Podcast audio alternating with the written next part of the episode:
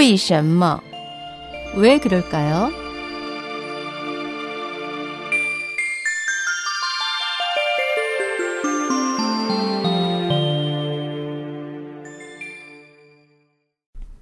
왜 그럴까요? 여러분, 부부가 되는 것을 왜 머리를 묶는다고 할까요? 한나라의 충신 소무가 지었다는 이능록별시 21수 중 제5수에 머리를 묶어 부부가 되니 은혜와 사랑 서로 의심치 않았네 라는 구절이 나옵니다. 또한 당나라 시인 맹운경은 고별리라는 시에서 머리를 묶은 나이는 이미 늦었는데 원정에 나섬은 왜 이리 빠른가 라고 읊었습니다. 부부에 대한 도타운 정과 아내를 그리워하는 절절한 마음이 잘 나타나 있는 위의 두 시에서는 공통적으로 머리를 묶는다는 표현으로서 혼례를 올렸다는 것을 간접적으로 나타내고 있습니다. 그러면 중국에서는 왜 부부가 된다는 것을 이렇게 표현했을까요? 우리는 이 유래를 한나라 때 납체, 문명, 납길, 납징, 청기, 친형의 여섯 가지 과정인 육례에서 찾아볼 수가 있었습니다. 첫 번째 순서로서 납체란 구혼 절차를 말하는 것으로 신랑 측에서 신부 측에 중매인을 보내어 청혼 의사를 밝히고 신부 측에서 허락이 주어지면 보내는 기러기 선물로 이것을 안지라고도 하는데 신랑이 보내는 정식 구원 선물인 것입니다. 납체가 이루어져 여자가 시집갈 것을 허락하면 영을 했다라는 공례의 표현대로 여자는 머리를 비단끈으로 묶어 올렸는데 이를 개영이라고 합니다. 영은 혼례 마지막 단계인 초야에 신랑이 손수 풀어주어야 하는데 이를 타령이라 하고 개영과 타령의 가정을 결발이라고 합니다. 결발 의식은 부부 사이를 연결하는 하나의 신물로 당대 이후에는 남녀가 각자의 머리카락을 조금씩 잘라 함께 묶는 것으로 바뀌었고 이를 합계라고 합니다. 합계할 때 신방에서 남녀가 맞절하고 침대에 올라 남자는 왼쪽, 여자는 오른쪽에 앉아 가위와 나무빗으로 머리카락을 함께 묶었다고 합니다. 여기에 유래하여 결발부처, 결발부부란 기민 머리를 풀어 쪽을 찌고 상투를 튼 부부라는 뜻으로 정식으로 결혼한 부부를 지칭하는 말이 되었습니다. 우리나라의 전통 혼례에서는 서로의 의사를 타진하는 의혼, 혼인 날짜를 정하는 납체, 예물을 보내는 납회, 혼례식을 올리는 친형의 네 가지 의례로 이루어집니다.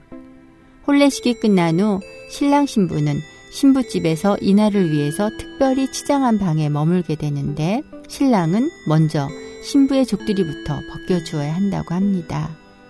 세간에서는 여자가 기민머리를 풀고 쪽지고 시집간다는 뜻으로 기민머리 풀어 얹다라는 말을 쓰기도 합니다.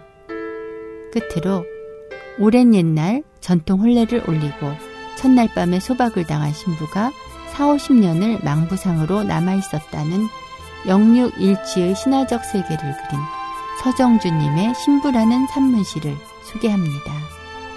신부.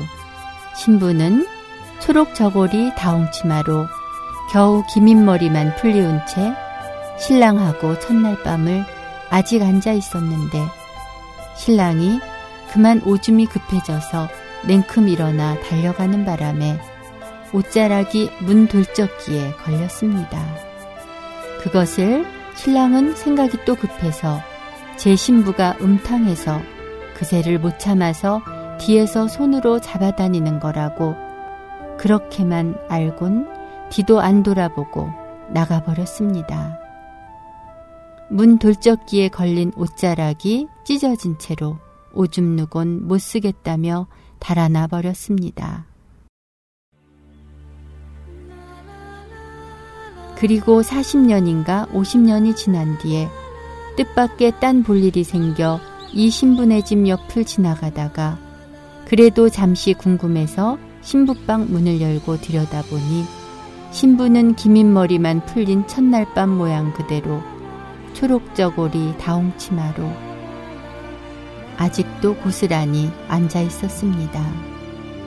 안쓰러운 생각이 들어 그 어깨를 가서 어루만지니 그때서야 매운 죄가 되어 폭삭 내려앉아 버렸습니다. 초록죄와 다홍죄로 내려앉아 버렸습니다.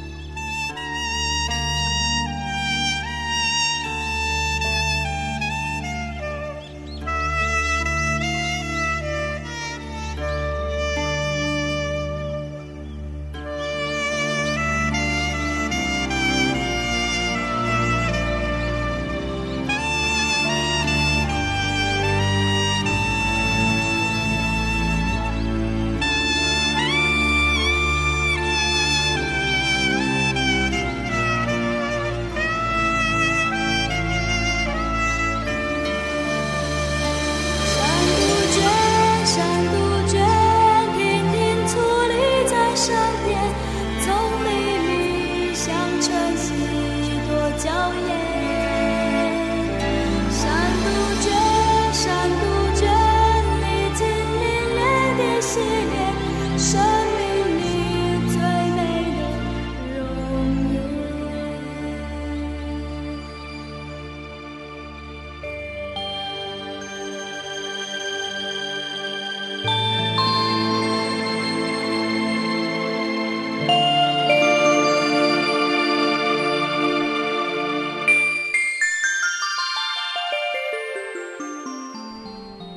왜 그럴까요의 황명혜였습니다.